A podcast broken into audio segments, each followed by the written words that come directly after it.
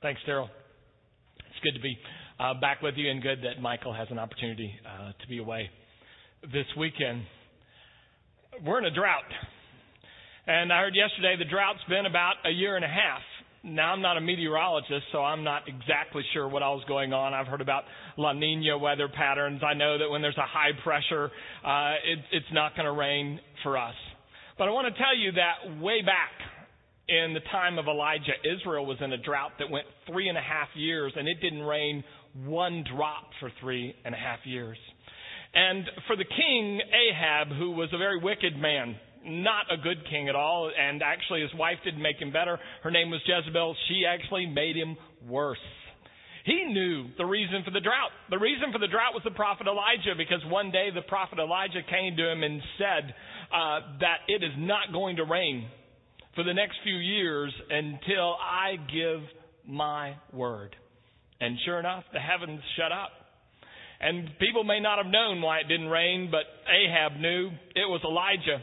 And I think Elijah knew. Elijah knew that really the drought was, in his mind, a fulfillment of God's promise. In Deuteronomy, when they're getting ready to move into the promised land, God says, Now, if you forget me and if you start worshiping other gods, I'm going to shut up the heavens and it's not going to rain. And Elijah knew that and took God at God's promise. And so, because of their wickedness and serving other gods, Elijah, knowing the word of God in Moses, uh, knew why it wasn't raining because of their wickedness. And also because of the God that they worshiped. His name was Baal need to know a few things about Baal. Baal was not just worshipped in uh, the promised land, Baal was worshipped many places.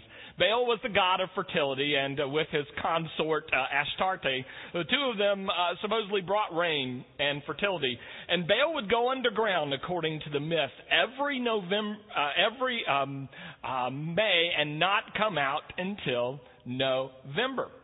And so, in order to make Baal come out, what you had to do was offer him blood. And the kind of blood that Baal really liked was the blood of child sacrifice. And so those who worship Baal practice child sacrifice. One of the, the civilizations that worship Baal was Carthage. Remember Hannibal and the uh, Carthaginians? Archaeologists have found 750,000 uh, bodies that were sacrificed to Baal. Six stories deep it goes. And Elijah knew this was war. This God that called on people to sacrifice their children.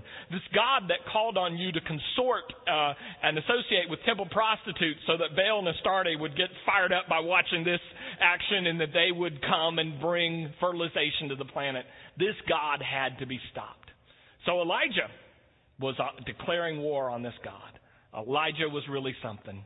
And what happened was it didn't rain for three and a half years. Then God told Elijah, All right, I'm going to bring rain. So get the people together. So this is what happened. God um, had Elijah get the people and the false prophets of Baal together at Mount Carmel. There are 450, and this is what God's word says in, in 1 Kings 18. So Elijah appeared before the people and said, How long will you waver between two opinions? If God, if the Lord is God, serve him. If Baal is God, serve him. And the people said nothing. Time out. About 300 years earlier, Joshua had gathered the people together there in the promised land and said, Choose this day whom you will serve. And their answer was a resounding, We'll serve the Lord. And 300 years later, they are dead silent. So Elijah continues and says, I am the only one of the Lord's prophets left. There are 450 prophets of Baal. Go get us two bulls. Let the prophets of Baal choose a bull let them cut it into pieces. Put it on the wood, but do not set fire to it. I will prepare the other bull, put it on the wood, and not set fire to it. Then you call on the name of your God, and I'll call on the name of my God, and the God who answers with fire, well, he is God. What you say is good, said the people, finally speaking up.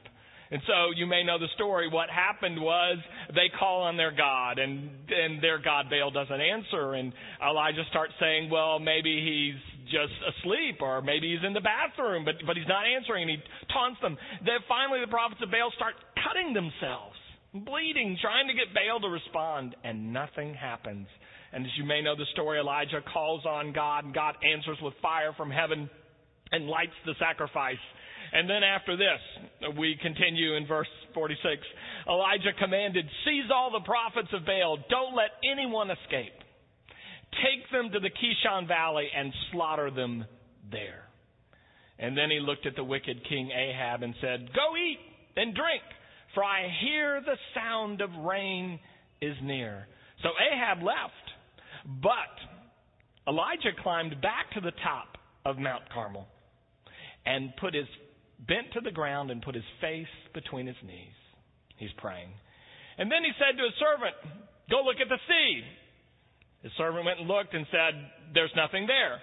Seven times he sent his servant, Go back. On the seventh time, the servant returned and said, I see a cloud rising above the sea about the size of a man's hand. Go tell King Ahab, said Elijah, to hitch up his chariot and go down before the rain stops him. And so, the clouds, the sky grew black with clouds. The wind arose and a heavy rain began to fall. And Ahab and his chariot headed off for Jezreel. The power of the Lord came upon Elijah. He tucked his cloak inside his belt and he ran ahead of Ahab's chariot all the way to Jezreel. Elijah, friends, is a very impressive man. A very impressive man. There's a lot to like about Elijah. One of the things I like about him is, is um, 800 years later, Jesus said to his disciples, Who are people saying I am? What are they saying about me? And one of the answers is, They say you're Elijah. Well, Elijah must really be something if they compare Jesus and Elijah. And my personal favorite thing about Elijah, God told him one time to go make a disciple and find one, and he went and found a bald headed guy. His name is Elisha and made him his servant. And Elisha, in his life, did almost twice as many miracles as Elijah did. He did 13, Elijah did 7. And he'd asked God to help him have twice the spirit of Elijah. And then what happens is uh, they buried Elisha's bones in the ground, and a dead person came into contact with his bones and got raised from the dead, so it made an even 14, twice as many as Elijah. It's a lot to um, admire about Elijah when we talk about the Jesus way, but I want to focus on this story for a moment and tell you this guy is fearless and he is fired up. He's fearless. He tears down the uh, the altars to Baal, who's the god of the whole nation now and has 450 prophets. And in fact, most of God's prophets have been killed or they've gone into hiding. He's fearless though, and he rebuilds the altar to the one true God, Yahweh. But he's also extremely intensely passionate. Uh, this is an amazing story that I, I, just told you and read to you. This, this, uh, this is what happens. He climbs up Mount Carmel, which is 2,200 feet, but uh, he doesn't have hiking boots. And, and Mount Carmel is famous for being very uh, poor traction uh, because of the rocks. And I, I've climbed it, and, and it's a pain. He climbs up 2,200 feet. Then he slaughters a bull. Now, I'm not in the meat packing industry, but I think that might take a little while to do that by yourself. Then he taunts the people. And then he prays to God. Fire comes. He goes down the mountain, leads them in killing all the false prophets, and then climbs back up to pray for rain. Then he goes back down and runs to Jezreel, which from Mount Carmel is 18.6 miles. He runs ahead of the chariot all the way. This guy is intense. That's amazing. I was uh, first at Mount Carmel in 1999, and our leader, Ray Vander Laan, just so we got a feel for Elijah, made us climb the mountain, climb Mount Carmel. That was tough. And then he made us climb back down. Well, that wasn't great either. And then he said, just so you know what it's like, we're going to climb it again. And when I went back in 2007, we climbed up. We climbed back down. Then he looked at his watch and he said, ah, It's going to get dark soon. We don't have climbed a time to climb back up, and I said, Thank you, Jesus. Because that is a tough climb. Up and down, up and down, then an 18.6 mile ride. This guy's incredible. He is passionate. He is on fire.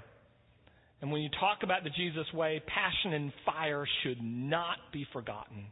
And when you talk about Lent, which we're in now, passion for uh, God and willingness to sacrifice God. Anybody giving up something for Lent? Anybody? Yeah, a few of us. Yeah, there we go. I mean, that sort of passion, that's appropriate. But there's a footnote to the story from the rabbis. And when I say the rabbis, this is uh, the people who taught from about 200 years before Jesus to about 200 years after Jesus in the Mishnah. This is what they said. If you look carefully at the story, God may not have sent Elijah to Ahab and say it didn't rain. Elijah may have just known God's word so well that he knew the promise from Deuteronomy 11 that if you worship false gods, it's not going to rain. And he may have gone to King Ahab on his own and says, Look, this is in God's word, and this is what's going to happen. And God honored that. But here's what's interesting God then sent Elijah far away to the brook uh, Kerith. Uh, two reasons, pro- probably. One, to hide because Ahab and Jezebel had killed every other prophet of God. But maybe there was something else. He took him to a brook, and in the drought, the brook dried up. There was no food. He had to be fed by ravens, which is miraculous to be sure, but it's also, if you're an observant Jew, it makes you unclean when an unclean animal is bringing your dinner. And then he got sent, this unclean prophet now, to a widow who, because of the drought, was down to her very last meal.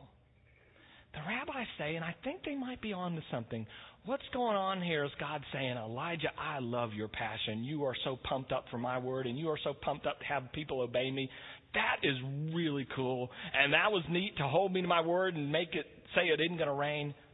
But look at what happens to the people when it doesn't rain. Look at the cost in human lives when widows are about to die, when children don't have enough food.